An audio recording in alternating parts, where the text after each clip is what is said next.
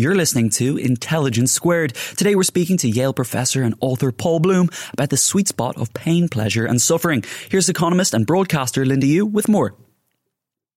Thank you all for joining us, and I'm delighted to welcome Yale professor Paul Bloom, who's here to discuss his fantastic new book, The Sweet Spot. We'll be discussing finding the sweet spot of pain, pleasure, and suffering. He is the Brooks and Suzanne Ragen Professor of Psychology and Cognitive Science at Yale University. In this book, Paul addresses questions such as, why do some people like horror movies? Does unchosen suffering, say the death of a child, make us more resilient? What will doubling your salary do to your happiness? And why do we so often seek out pain and emotional turmoil? And there's many more such questions in this book. Welcome, Paul. So first, let me just ask you, what is the sweet spot? and why did you want to write about it in this book? Thanks, Linda. It's great to be talking with you. I, I got into this book because I was interested in certain puzzles, strange appetites people have. You know, we like spicy foods or hot baths. Some of us go to scary movies. Some of us listen to songs that make us weep. Some people enjoy BDSM. Everybody enjoys some sort of pain. And I was really interested in, in why. And, uh, and so I was going to write a book on that called The Pleasures of Suffering or Pleasures of Pain. But as I wrote it and started to write and started to read what other people were talking about, I realize that there's another reason why we seek out suffering and pain and difficulty that's not for the purpose of pleasure, but for higher goals, like leading a meaningful life or connection, spiritual reasons or moral reasons. And my book says a lot of things, but one of the things is a defense of what I could call motivational pluralism, which is humans have many, many different appetites.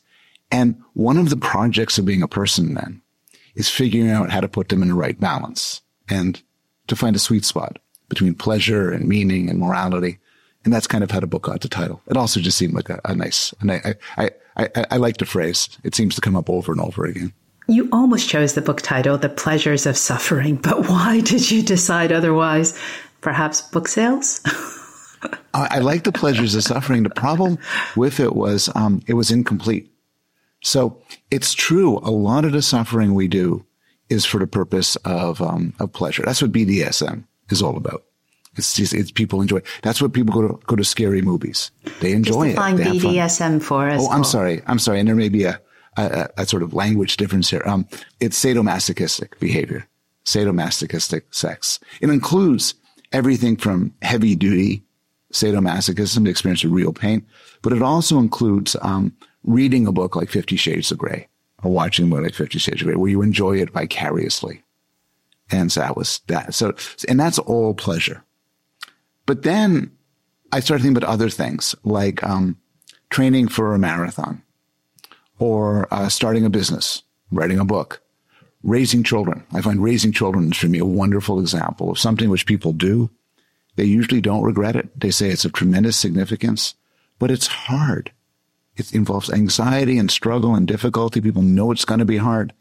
And I think the difficulty is part and parcel why it's so valuable. But I wouldn't call that pleasure in any simple sense. Mm. And you write that the idea we hope to make it through life unscathed is not quite complete as a theory of a good life. So in the book, you write that under the right circumstances and in the right doses, physical and emotional pain, difficulty, failure, and loss are exactly what we're looking for. So tell me why you write that nobody is immune to the lure of suffering. So the last part is, is, is an empirical observation of the world. I've never met somebody who one way or another didn't seek out pain. Yeah. And, and it differs. Your, your mileage may vary. Some people like to run. Others like to go to movies that, that, that make them scream, that just terrify them, very upsetting. Some like to indulge in, in masochistic fantasies of what happens when their life goes badly. Some people, you know, train for, for difficult physical pursuits. They go on long, they, they travel to difficult places. They go, they go camping, you know, giving up hot showers and everything. And for all of these things that people say, yeah, I know it hurts. I know this is going to be hard, but that's part and parcel of what makes it important. Um, you write about two forms of chosen suffering. So you mentioned there the experience of a marathon that gives pleasure And secondly, the part that is also, um, I think, probably not discussed as much is that something like a marathon could be part of a life well lived. So just tell me about the importance of chosen suffering for, for something like that. That's right. And that's an, it's an important thing to, to talk about right away. I wrote, um, in the Wall Street Journal a summary of my book a couple of weeks back. And right away, I got a very angry letter from somebody who says, I lived my whole life in chronic pain, terrible pain. Who are you to tell me this is valuable? What do you know? And, and I pointed out, you're right. I'm not saying that bad stuff that happens to you is something we should welcome. Chronic pain, the death of a child, um, uh, a violent assault. That's bad stuff which happens to people. And I think we could talk about how resilient people are and the stories people tell, but that's not what I'm arguing for. I'm arguing for the suffering we choose. And the suffering we choose could come in roughly two flavors, though there's cases which sort of overlap. So one flavor is we really seek out the suffering. We seek out the pain. You know, so, so I'm going to eat some really spicy food. And I know it's hot. I know it's going to burn my mouth and make me sweat and make me gasp, but I like it. I'm going to go to a hot bath that's really going to fry me up, uh, sauna or whatever. And, but we see a payoff at the end. We see some pleasure at the end. So that's one sort. A second sort is a bit more complicated. You, somebody might say, look, I want to train for a marathon. I'm out of shape. I want to train for a marathon. When you say that, you know, you're not looking forward to blisters. You're not looking forward to muscle aches and disappointment and maybe failure. But if, if you didn't know it was difficult, if it wasn't hard, it would have no value to you. So we, so it's not that, it's not that we say, I want to do really unpleasant, difficult experiences. Rather, some of the time it's, I want to do things which are meaningful and important. And I know those involve difficult experiences. So tell me more about benign masochism, a term that you use in the book. It's a lovely, lovely term thought up by Paul Rozin. And he, the benign part is important. These are not cases where people mutilate themselves or give themselves excruciating agony.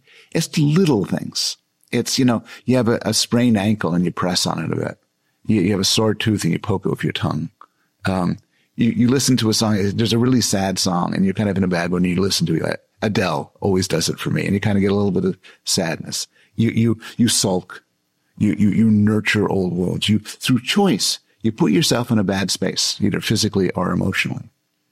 A large part of my book, the sort of first half, says, what's up with this? Why are we doing this? And I think there's different explanations. Uh, one of which is contrast. This is the simplest one which is sometimes we play with pain to give ourselves greater pleasure in the future. You might put some really spicy foods in your mouth and then you drink some cool beer and you feel great. You might go into a hot sauna, then dive into a cool lake. You might see a movie where all these terrible things happen, but then the hero gets revenge at the end and all is good. And so we play with contrast. So that's one thing going on in benign masochism. Another thing, just to put it on the table, is um, that we we um we like to sometimes escape from ourselves, escape from our consciousness. Sometimes being a person with our self consciousness and our our guilt and our shame and our worries and all that is oppressive. Certain sharp experiences pull us away from this. You know, I tell in my book the first time I ever did a Brazilian jiu jitsu and I was sparring, I was rolling with somebody and this person was much stronger and much younger than me, like everyone else in the gym. And for three minutes, he basically repeatedly tried to pull my head off of my body and twist my arms off. And in some way, it was painful and difficult and kind of scary. But I realized afterwards that during that time, I thought of nothing else. My mind was clear. I wasn't thinking, how am I looking? I hope my kids are okay. I was, and some things like BDSM, uh, sorry, sadomasochism, rigorous exercise, intense focus will do that. You'll lose yourself. And there's a lot of, to be said about that. Mm. I want to explore some of this uh, in our discussion about the story of the Twilight Zone episode that captures this idea that this uh, omnipotence is boring. Yeah, this is a, this, I, I, saw this when I was, when I was a kid, original Twilight Zone. And the, the, and I think there's a real wisdom in it. The story is there's a terrible mobster and he dies and he wakes up and he's in a lovely hotel room you know, beautiful view of the river. And And he discovers, and he has a, an angel guide, and uh, the guide says, you can do whatever you want. And the guy says, wow, I didn't expect this when I died. I thought I was a bad person. And says, yeah. So he gets all the sex he wants and the power and he buys stuff and everything comes to him easy. He plays poker with his buddies and wins everything again and again and again. And he starts to go crazy. And, and he starts, and he says, I, I, this is, this is, this is horrible. And he finally says to the guide, I've, I have enough of heaven. I want to go to the other place. And the guide says, why do you think this is heaven? This is the other place. And one version of hell would be you get what you want all the time and it would strip every activity of joy. And it's complicated. You and I decide to play poker together. I'm looking forward to it. And I don't want to lose. I want to win. You want to win. But if we knew we were going to win, we wouldn't even bother playing. Too boring. The idea of risk and anxiety and a possibility of loss is just integral to these sort of activities. Mm. So tell me about how the brain grades on a curve. So, and that means the secret to happiness may be unhappiness, as you set out in your book. So this goes back to the idea of contrast. We don't process experiences in terms of absolutes. You know, the temperature water feels like when you stick your hand into that depends a lot on what the air temperature is and what temperature it used to be. You know, something, and, and it's the same with, with experiences like pain and pleasure. So something, and there's, they've done laboratory experiments and it's something that's kind of mildly unpleasant. If you were expecting it to be much worse, could actually feel pleasant. And it's true more abstractly. You lose $10 in a game and that's pretty bad. But if you thought you're going to lose $100, that's good news. And so we play with contrast. And one of the ways we play with this is if you have some negative experiences and then you have sort of a neutral experience coming right afterwards, the neutral gets boosts, boosted by the comparison with the negative. Uh, and, and I think we play with this a lot in, in sort of putting ourselves in mild, painful experiences or difficult experiences for the release. It all breaks down to the silly joke my dad told me when I was a kid about the guy who bangs his head against the wall. And he said, why are you doing that? And he says, it feels so good when I stop. And, you know, it's a dumb joke, but to some extent, some of that, some, we, we do some of this in our everyday life. And, you know, there's all sorts of things that go on. For instance, when we choose to go for a lengthy hike or, um, or, or camping, there's a feeling of mastery. There's connection with nature, but also there's the fact that when it's over, we feel so good and we look back and say, look what I did. Thank goodness this is in the past, but look what I did. I feel great about it. Mm. So, staying on the theme of happiness, for experienced happiness, you cite a study that shows that money matters only up to about $89,000. So that's about 66,000 pounds. But when it comes to life satisfaction, there's no leveling off. So tell me about this contrast. Yeah. Um, this is some work by uh, Danny Kahneman, brilliant psychologist who, who won the Nobel Prize for it. And he points out that when we talk about happiness, everybody says, I want to be happy. But happiness means at least two, one of two things. One thing is your experienced happiness. Like, so every, you know, I give you an, an iPhone app and then it beeps every, um, every once in a while. And then when it beeps, you say how happy you are. And like, oh, I'm eight out of 10. I'm seven out of 10. I'm nine out of 10. And then I could figure out how happy you are on average for your whole life. And that's your experienced happiness. Another way though is I could ask you, Linda, how happy are you? Just take a few minutes and think a scale of one to 10 or how good is your life? Give me the answer. Just think about things. And these answers correlate, but they're kind of different. One answer is your day to day pleasures, the first one. The second answer is your contemplative feeling about how well your life is going. And, and we could argue, and I think that's a very good argument, have which one should we try to maximize? But there's been studies about the relationship of money to these. And the argument is that day to day pleasures money, putting money makes people happier. It's, it's, it's, you know, if anybody ever told you the, the opposite, they're wrong. Money is a great predictor of happiness of any sort. Hap- richer people are happier than poorer people. Richer countries are, have happier citizens than poorer countries. And it's not a surprise. Money buys you, you know, health, access to health care. It buys you safety. It buys you uh, good schooling for your kids, freedom from exploitation, time with your friends, and, you know, cool stuff. But for experience, it kind of, at a certain point, it doesn't matter if you have more. The, the original study said about 80,000 American dollars. It's done a little while ago. Let's say, you know, uh, 100,000 pounds or something. Um, but for your, but for your, your, uh, ref- reflective, remembered happiness, the sky is the limit. There's diminishing returns. And so you wonder, what's the difference? And one answer is status. So if I say, Linda, how's your life going? One of the things you first think like, okay, am I well fed? Am I safe? Am I sick? How are people I love doing? But then you also say, how am I doing relative to everybody else? And if you say, I'm making a lot more money than this guy I'm talking to, that's pretty good. And then that boosts up your happiness to sort of, we get very status oriented and comparative. It's absolutely fascinating. Um, the, uh, I think there's quite a lot of, uh, uh, happiness as a relative concept. You know, keeping up with the Joneses yes. tends to make you a bit unhappy. And so I can see questions beginning to come in. Please do uh, continue to submit them and uh, we will get to those up very shortly. But before we do, um, Paul, I want to um, talk to you about meaning. So before yes. we go into some of the concepts in your book, I just have one question for you.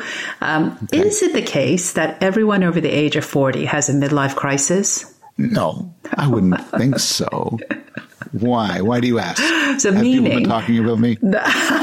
well, when people talk about uh, meaning, I think that's um, you know when you start thinking about those questions. Yes. So I think that's where um, uh, that uh, occurred to me. So you relay a study in the book where people were asked, "Are you a giver or a taker?" Yeah. Givers have more meaning in their lives, but takers have more happiness. So, what yes. do the responses yes. mean?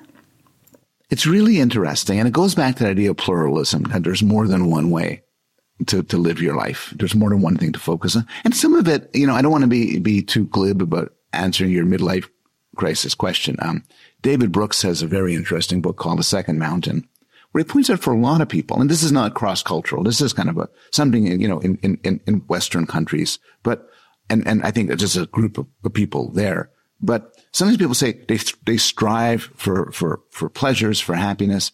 Then they get to a certain point and they say, well, okay, let me go for something deeper now.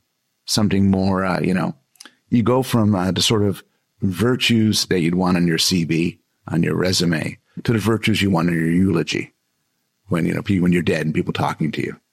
Um, and to get a sense of this, of, of the different priorities people have, there's a lovely study by Roy Baumeister and his colleagues. And what they did was they asked people a bunch of different questions. And one question they asked people was like, how happy are you? Standard question.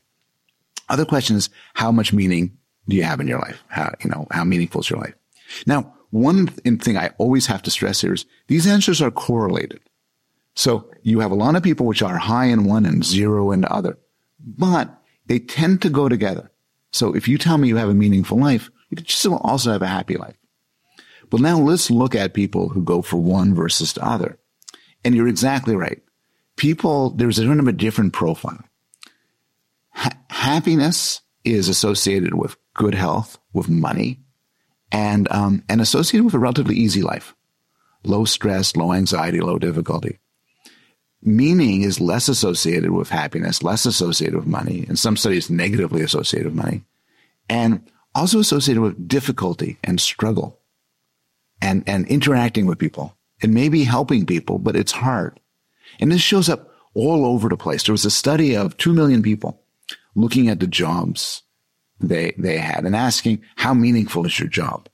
And it turns out the jobs that are most meaningful, number one was being a member of the clergy, being a minister or a priest or rabbi, or whatever, social worker, educator, being a member of the military, medical professional. And a lot of these jobs on the top of the list, most meaningful, they don't pay well. They're low status and they're tough, but they're meaningful. And there's a lot of other jobs which I think have a lot of pleasure, give you a lot of money, but they do lack meaning. And you write about suffering as um, a part of meaning in the book. So you talk about the movie The Matrix. I have to say, I've watched The Matrix. I and the computer designed world. Um, tell us that story and why that captures this so well for you. Because after reading your book, I now get that scene. well, I, I, tell a story. I tell an origin story uh, that was told in The Matrix. If you haven't, if you haven't seen the movie, just skip over this part. But um, but where Agent Smith is explaining to um to I think to Neo. Morpheus. Oh, Morpheus, um, and, that's right. And I think it's Morpheus how the world came to be, and and because the idea is the world is is you know a, a, a computer simulation that most of us live in. This story of the classic the classic philosophical s- story that that that that they they drew from. Is that we once tried to make you a paradise that every need was satisfied, and it um and it broke. You you didn't survive. You need suffering and pain. You need struggle or else it doesn't work. And I like the Matrix story. Can I tell one other quick story? It's, it's, it's not, it's not from me. It's from Alan Watts, the guy who brought a Zen to the West. And he tells this story of, um, you go to sleep and you find yourself having a lucid dream. You could dream whatever you want. It says for 90 years, 90 years of experience, whatever you want. And he said, you would have the best time ever sex and love and adventure and great food and parties and everything like that. And then you, you wake up, you live your day and you go to sleep again. And there again, you have another, you know, 90 years. He says, you wouldn't do the same thing over again. You say, well, let's make things difficult. Let's throw some, some failure. Let's, let's do it. Sometimes you try something, you lose. Sometimes you think it's easy, it's going to be hard. You wouldn't struggle and difficulty and complexity. And then the punchline is he says, maybe this is the world you're living now that this world that, that, that contains all of these. You think you may want the first world, but this is the world you want and this is the world you have. Mm, yeah, no, that's a great story that you have in the book. In fact, you have so many great stories in the book. I'm, I'm glad um, that you were able to discuss that one. You also have some fantastic quotes, and I'm going to quote your book where you quote U.S. Supreme Court Chief Justice John Roberts' speech, where he says, um, and this is his commencement speech at graduation um, at a university. So he, he, in his speech, he he said, "I wish you bad luck." again from time to time so that you will be conscious of the role of chance in life and understand that your success is not completely deserved and that the failure of others is not completely deserved either. So tell me about this quote. And I, and I think in your chapter on, on suffering, um, you make uh, you do make a distinction between the chosen suffering um, that we discussed before. So be great to come back to that and, and yeah. think about um, the speech and, and um, what we've been discussing. I think you're, you're right. I think there's a great big difference between the theme of my book, which is the suffering we choose and how this gives both pleasure and meaning and bad stuff that happens to us. The stuff that John Roberts is talking about. And I quote him, and I quote him with respect. It's a nice summary of an idea. I'm not sure he's right. I'm not sure. There's some data suggesting that people who have experienced no suffering at all, no bad things ever happened to them. Sometimes you, sometimes people make it to the age of 30, 40 and they're unscathed. They've never been assaulted. Nobody they, they love has died. They've never had a mass, a failure of any sort. And those people, there's some evidence that they have low pain tolerance that, that tend to catastrophize, that are less kind, and that, that some suffering is needed to get through the world. But I don't think you need that much. And I think the idea that uh, Nietzsche, the famous Nietzsche quote, uh, what doesn't kill us makes us stronger, is one of the stupidest things a smart philosopher ever said. Because sometimes what doesn't kill us really messes us up you know, it could, it could give us PTSD. It could traumatize us. It could make us meaner and harder. I don't, I think, I just think that life is full of suffering enough. And the claim that, oh, you all need more. I, I actually don't, don't buy it. And I think there's part of it which is actually cruel in the sense that if you tell me something bad has happened to you, I'm not sure I want to come back and say, such an opportunity for growth. You're so lucky this bad thing is happening. This will make you better. I think a more realistic response is to remind you that most people are really resilient. Most people are, resilience is the rules. PTSD, post-traumatic stress disorder, that's the exception. You, you will get over this. But I don't have to tell you, you better improve. Most people don't. Most people get over. Most people survive. Mm. You also quote Shakespeare. You really do have such a wide range in the book, Paul. I've just gone from John Roberts to Shakespeare. You quote Shakespeare in your book. There is nothing either good or bad, but thinking makes it so. So you give that quote in the context of saying there's something even greater in terms of a greater truth about the good life. So tell me what that is. I like that quote because it applies to many things. I think it particularly applies to um, what we were talking about before about contrast and benign masochism. So, you know, imagine you, all of your heart is pounding. You can't breathe. You're soaked with sweat. Intelligence Squared is a tight knit team doing big things, and it means we're always looking for tools that can help streamline managing tasks. That's why I want to talk to you for a minute about NetSuite. NetSuite provides cloud based software to get things moving. Maybe your business has been humming, but you can feel things are falling behind a little bit. Or perhaps your team is getting snowed with manual tasks and closing those books is taking forever. If this sounds like you, you should know these three numbers 37,000, 25, 1. 37,000, that's the number of businesses which have upgraded to NetSuite by Oracle. 25, NetSuite turns 25 this year. That's 25 years of helping businesses do more with less, allowing them to close their books in days, not weeks, and drive down costs. And one, because your business is one of a kind. So you get a customized solution for all of your KPIs in one efficient system with one source of truth. It means you can manage risk, get reliable forecasts, and improve margins. It's everything you need to grow all in one place. NetSuite is now making an unprecedented offer to make more of that kind of thing possible. Right now, you can download NetSuite's popular KPI checklist designed to give you consistently excellent performance absolutely free at netsuite.com slash squared. That's netsuite.com slash squared to get your own KPI checklist. netsuite.com slash squared. Ah, mmm. The first taste of rare bourbon you finally got your hands on. That's nice. At caskers.com, we make this experience easy. Caskers is a one stop spirit curator with an impressive selection of exclusive, sought after, rare, and household names in the realm of premium spirits and champagne. Discover the top flavors of the year now by going to caskers.com and using code WELCOME10 for $10 off your first purchase. Get $10 off your first purchase with code WELCOME10 at caskers.com. Is that a good experience or a bad experience? Well, if it's happening to you right now, it'd be a bad experience. You'd say, oh, I'm having a heart attack. This is horrible. On the other hand, if you're finishing off a marathon, be a glorious experience. Suppose you're scared out of your wits. Well, is it because there's an intruder in your house? Or is it because you're in a haunted house having a good time? And so on and so forth. Our feelings, physical and emotional, aren't in themselves good or bad, but thinking makes them so. How we construe things makes a huge difference in, in our experiences. Mm, fascinating. In the acknowledgments, you thank someone for nearly persuading you that the whole idea of this book is deeply confused after you had finished writing it. Dare I ask what he said to nearly persuade you? yeah, this is my, my, my good friend, Your uh, ex-friend? Dan Gilbert. he's my ex friend. Whenever I talk about him, uh, he doesn't want to be talked about. So, so, but uh, no, uh, uh, my good friend. And if you look at it at my book, I cite his research more than anybody else. He does these brilliant studies, these clever, brilliant studies, and he is a hedonist. He thinks my motivational pluralism is silly. He thinks in the end, all there is is pleasure, and all there's worth doing is maximizing pleasure. And it was you know, I recommend everybody writing a book to get themselves a Dan Gilbert, some really smart person who thinks they're so wrong. And, um, and, and I, and I wrestle with his ideas through the book. And, you know, obviously I'm not convinced.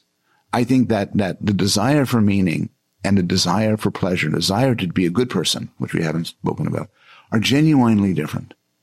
They're different parts of the brain. They vary in different ways for different people. They compel us in different ways and they clash with one another. But a smart hedonist will always argue, well, you think you try to, you know, you think you try to make things fair because you care about fairness. But really what you want is the buzz that, you know, you get from doing a good thing or the applause that people give you. Mm. And, you know, you read the book. I you see, I'm not convinced, but, uh, but it's it's it's always good to have such a, a, sharp critic by your side. Indeed, you argue in the book that a life well lived is more than a life of pleasure. It involves moral goodness and meaningful pursuits, um, as well as other things. So, just tell me yes. more about it. So, in some way, this is a, not this is not a psychological claim; it's a judgment claim. It's you know I can't say oh studies from my lab have shown you're making a big mistake. You're just trying to be happy. It doesn't it doesn't work that way. It's fundamentally a, a moral claim about how we should live. And I'll tell you one more story, uh, which is, which I think, which was intended to illustrate this point. It's by the philosopher Robert Nozick. And Nozick imagines an experience machine. And now we're actually going back to the matrix a bit, where they plug you into a machine and for the rest of your life, you just lie on a bed, the rest of your natural life, and you have the experience of the best life ever of, of success and love and purpose. Blah, blah. But of course, it's just all a dream. It's just plugged in. Uh, and he asks, would you want to get plugged into the machine? And a lot of people, including him, including me, say no. And we say no because we don't just want to uh, have the experience of doing things. We want to do things. We say no because we want to make the world a better place, not just think we made the world a better place. We say no because if we plug ourselves into the machine, we're abandoning everybody we love. And I couldn't bear to do it. Even though while I'm in the machine, of course, I never think of that. And to the extent you're pulled by this, to the extent you sort of say, say, yeah, those other things matter too. You're also a motivational pluralist. So, Paul, before I turn to the question, I want to come back to your own experience of being in a flow state. So, you talked about training for a marathon, you write in the book about learning to code. Tell me how you realized you wanted to spend more of your life in the state of flow and why it made you happier and more fulfilled. Yeah, for me, the catalyst was reading Mihaly Csikszentmihalyi's book, Flow. And I read this uh, late in my life, but it had this tremendous influence on me. And he, he describes flow, and he, sadly, he passed away a couple of weeks ago, actually, after this wonderful life. But he describes what a flow state is. And, and the best definition for me is a flow state is between, you're not bored, you're not anxious, you're in a sort of sweet spot. And you lose, it's, you're so immersed, you lose track of time. You forget to eat, you forget to pick up the kids. You're just totally lost in it. And in his book, he describes how trained athletes and dancers and musicians and artists and, and writers find themselves in flow states, sometimes for hours and hours at a time. Well, some people never get into flow states because it's difficult to get into flow state. It's a lot easier to watch TV or check your email or go on Twitter. But, but, um, but he made such a compelling case that, and I thought about it. And as I wrote this book, I thought about it more that I'm trying to get more of that into my life and, and trying to, to shift away from things. Oh, that'll be fun. That'll satisfy my immediate appetites and think about things. Is it the right level of difficulty that I could lose myself in it? And I think that sort of thing is extremely rewarding. You know, I'd like to people to buy my book, but if you can only buy one book, uh, I'd buy Flow. I think Flow's great. Okay, you need to buy you need to buy Paul's book. there, there's a tab on your screen well, the, because yeah, the, use the tab to buy my but still, then then buy Flow. and um, can never have too many books, but um, but really, um, you know, it's it's really a fantastic book and so many great stories and insights. Um, so I really do hope you pick up a copy of the book. And I'm going to now turn to uh, audience questions. Um, they're just coming in. I'll get to as many as I can. The first one is from Sarah, who asks. Do you think we live in a society that tells us to avoid pain to our detriment? People often say kids are too protected from pain. I think I think Sarah raises a good point. I mean, there are a lot of societies, and they differ in all sorts of ways. But I think we tend to live in a society that kind of values hedonism and values pleasure and fun, maybe a bit too much. And one way this is manifested is in the biggest revolution in our lives, which has happened over the last 10, 20 years, which is social media and streaming services and so on, which is you go through your life with constant prodding of don't try, don't work, don't struggle, stick your face next to the screen and pass out. You know, watch a show, watch YouTube videos. And I'm sensitive this because I'm very vulnerable to this. I can, you know, I'm having problems sleeping and I pick up my phone and on Facebook and videos start showing up and an hour's gone by and I've just lost it. you know, the way I like to think about it is, um, the, the, I think the CEO of Netflix once boasted that he wasn't competing with other streaming services. He's competing with, with sleep. And I think Facebook and Twitter and the like aren't competing with each other. They're competing with life.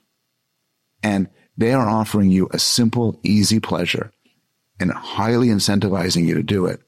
And while, you know, I don't want to sound like somebody's dad, but you should go outside and, and go for a run. You should lift some weights, read a Russian novel, you know, um, have kids, do, do tough stuff. So yeah, I do think in some way there's a conspiracy against the right sort of suffering in our world. Mm. The next questions come from uh, Raul, who asks, What is the function of pain from a psychological perspective? I've heard is to tell the brain there's something wrong. Is that accurate? That is accurate. That is accurate.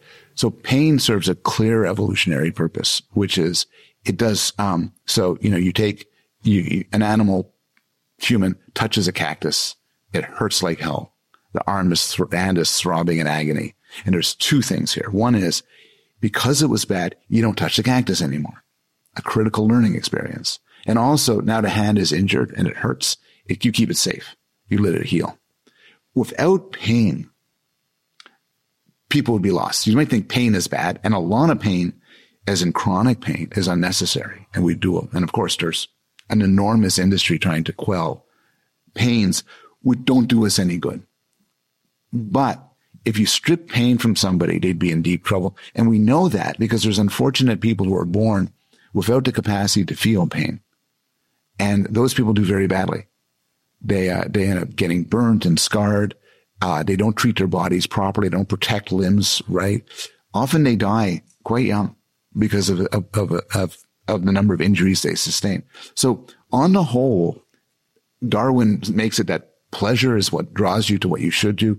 Pain pulls you away from what you shouldn't do. And my book is about exceptions. My book is about cases where pain is supposed to be bad, but it can be, it can be in the right circumstances good. But the, but the evolutionary account given is, I think, precisely right. Mm, thank you. Next question is one thing I've always wondered. Is there a difference between happiness and fulfillment in your view? People use the terms in all sorts of different ways. And so I'm not going to say, oh, absolutely. You know, we've shown that there is because it depends. You could use them that they mean the same thing. But maybe one way to answer this is I think there's very different notions that really worth keeping apart. And we could call one of them happiness, another one fulfillment. And happiness is basically how much fun you're having, how much pleasure you're having. You know, you're sitting, you're lying in a, in a, in a nice swimming pool and it's sunny outside and you're, you're, you know, you're, you're kind of napping. And, and when you get up, you have a pina colada and I say, how you doing? I'm pretty happy. You say, but suppose you do this over and over again and that's kind of your life you might say, I'm pretty happy, but I'm not very fulfilled. I'm not very satisfied. I think, I think happiness resonates more with the pleasure, fulfillment more with meaning and purpose. So you can be high in one and low in the other. You can also have, I was talking to a friend of mine last night, you know, let's have a life where you feel this is a valuable life, a purpose and meaning. Day to day, it kind of sucks. And, you know, I'm very interested in experience of raising children. And a lot of people with young children, really young children, or children with different disabilities, or teenagers, or I don't know, maybe maybe old children, um, kind of find it hard. And and are they happy? No, my kids are driving me nuts. I murder for a good night's sleep. You know, I wish I had some some better childcare. I wish I, I, the house is so dirty. Blah blah blah blah. But are you fulfilled? Yes. So you do get this difference. Mm. Next question coming in, Paul. Uh, the question is Sometimes we know we should embrace some pain, but we're scared of being vulnerable. How do we overcome that? And uh, asking for a friend was the last part of that question. for, always, always asking for a friend.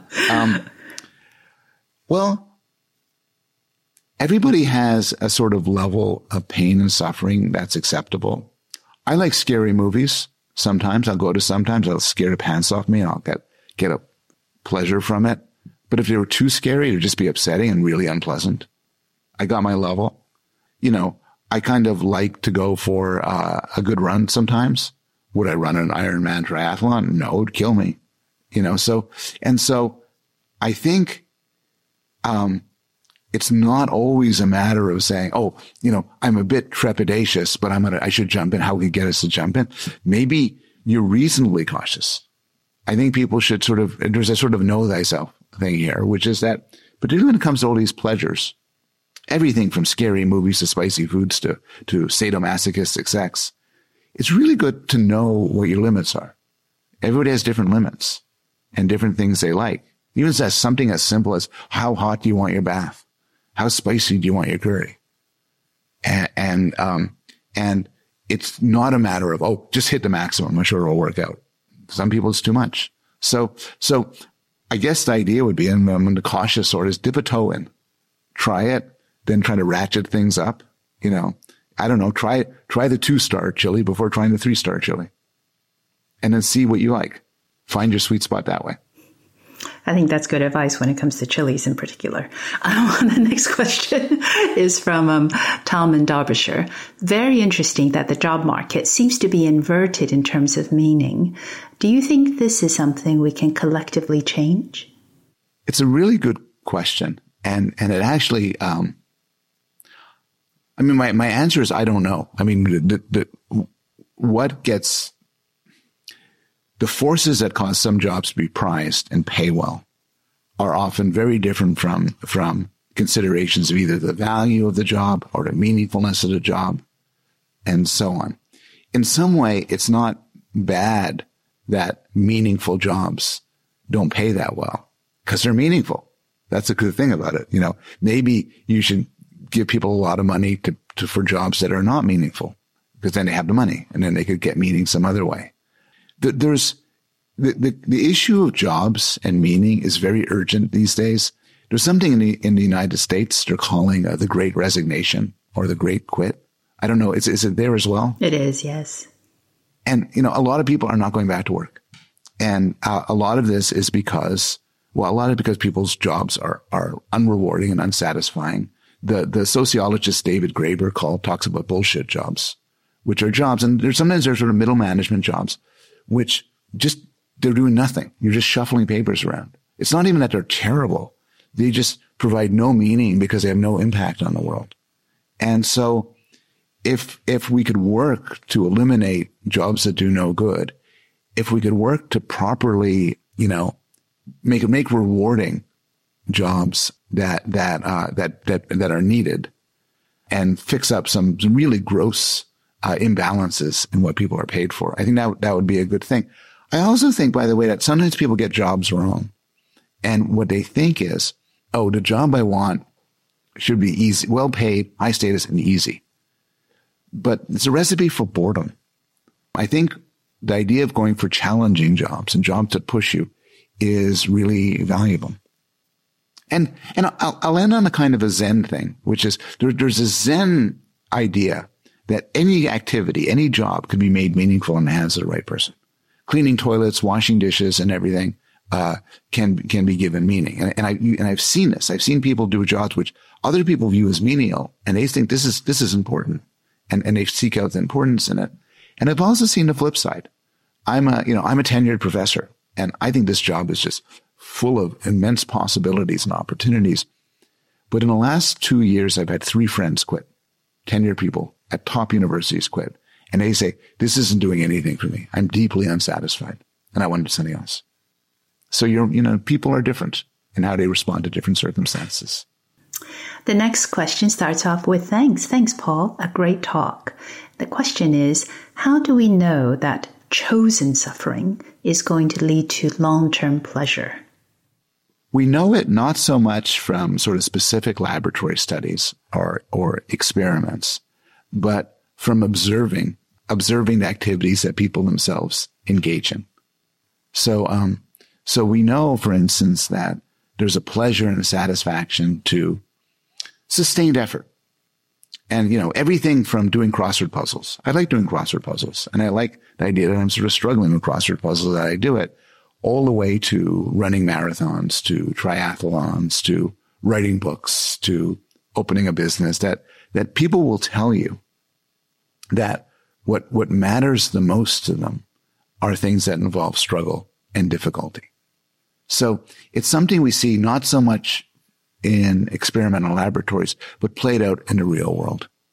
I mean, to put it another way, if you went up to somebody and said, you know, what gives you the most satisfaction and pleasure and joy? It's very likely it'll answer you with something that involves difficulty and work and struggle. So the next question is, do you have any thoughts on drugs that induce pleasure, like MDMA? Do you think these would be valuable to be explored more? Yeah, I'm I'm enough of a motivational pluralist. I think pleasure is good. MDMA MDMA is is good. Um, you know, uh, a nice whiskey. I'm in Toronto now, where marijuana is legalized, and and it seems the whole city is in a cloud of pot. And I think these things are good as far as it goes. If they are indulged in enough, so much that they rob you of everything else in life. And there's sort of a cliche of the stoner on the sofa who the rest of his life he's just smoking pot and getting high. Then I think it's tragic. But drugs that give you pleasure, as long as they have the right place in your life and putting aside any other side effects they have, that's all to the good. There's nothing wrong, nothing wrong with being happy. And then you also get to the case where, and this, I know this wasn't a question, but you get to antidepressants and drugs that, that, uh, that are, are done to deal with clinical conditions. And there, and there, I think that they're very valuable. I don't think people can, li- people find it very hard to do even meaningful, difficult things when they're depressed or anxious. So taking the drugs to pull you out and making you a more full person, I think has tremendous value. Mm. And the next question, Paul. There is a big mental health crisis among young men right now. Why do you think that is? There are actually several different mental health crises young different people. My answer to everything regarding mental health for the last two years is COVID. So, so the, the pandemic has had caused terrible disruptions and terrible effects on depression and anxiety. There's a lot of debate over, over, um, the extent to this and where it happens and who it happens to. But COVID has definitely taken its toll. There, there are other factors in the United States, but I'm not sure elsewhere. There are what uh, Angus Deaton calls uh, deaths of despair. And these are actually tend to be localized in men, but not young men, men in their fifties and a bit older, who um, who have, seem to have an epidemic of suicide. A lot of it is related to opioid addiction, and then there's the general fact, and I, this is not this is not recent. This has probably been a problem for as long as there's been people, but but young people often struggle with meaning and and and a and a, and a lack of fulfillment, and I don't, I, I want to be sort of cautious here because I don't think the evidence is strong. This is speculation, but I think for a lot of young people and maybe young men, they feel kind of at a loss. They feel they don't have, they might have some degree of material wealth, particularly in a good society has some sort of welfare system, but their lives lack meaning. And, you know, the solution to this, one solution of this is to pick up a cause, hopefully a good cause and these things give meaning. I, I quote early in the book, uh, Greta Thunberg, the, the young climate activist. She had this tweet and said, basically, I can't remember it off by heart, but basically she said, um, said, I was just miserable at home doing nothing, uh, without anything. And then I, I discovered this cause and it infused my life with meaning. And now I am transformed. And that is very, very typical um, so the penultimate question for you is, are you someone who subscribes to the idea that the decline of religion has led to people losing meaning in their lives? And Sarah asked that. Yes. I'm, I'll say this saying that, that um, to, to, just before people think, whoa, where am I coming from? That I'm a secular atheist. I, I don't believe any of, any of this stuff, but I'm very interested in religion. And religion is plainly a source of meaning for many people.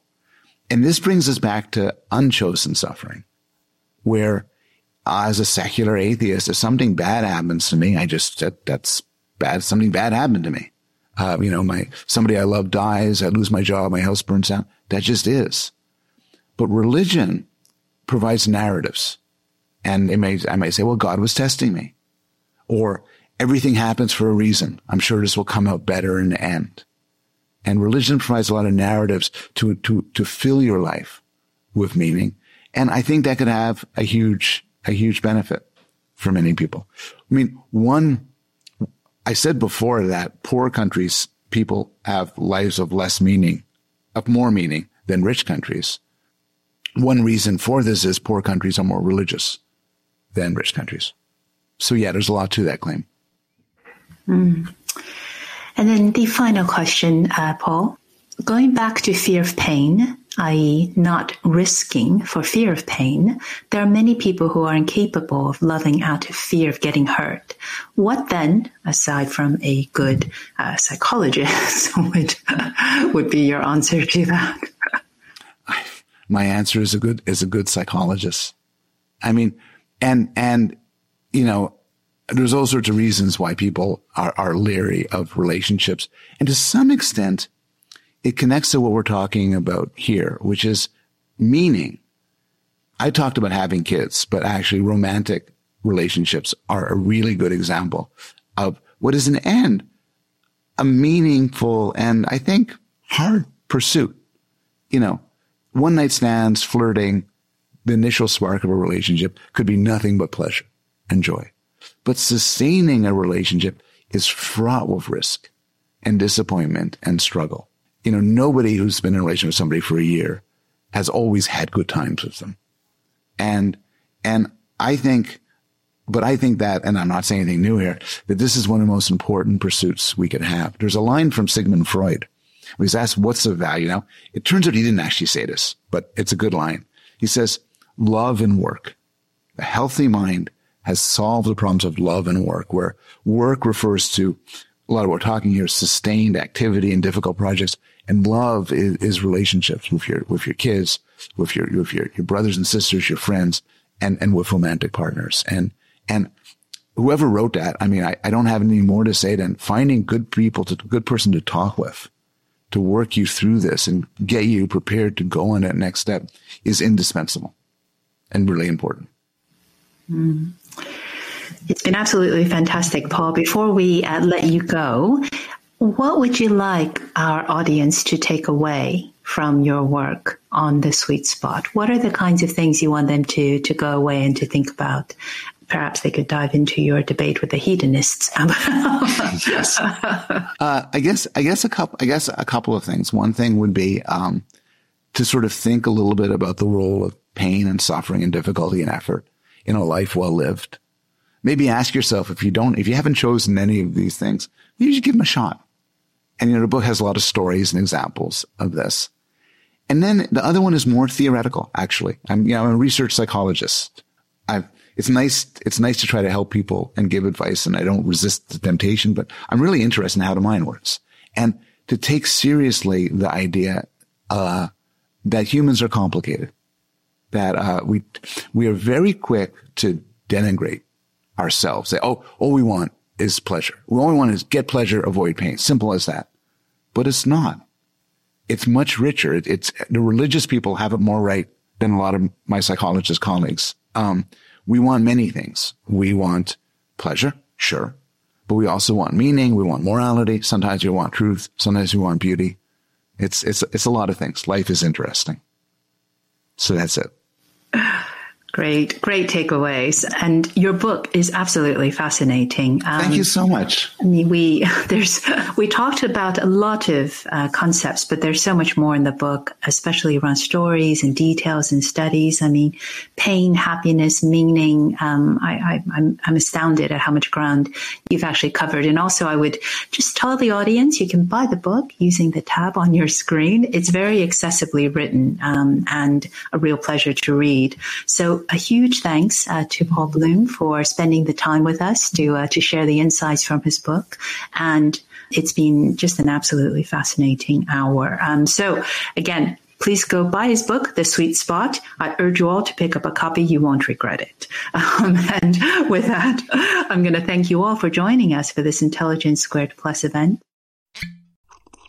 Ah, mmm. The first taste of rare bourbon you finally got your hands on. That's nice. At Caskers.com, we make this experience easy.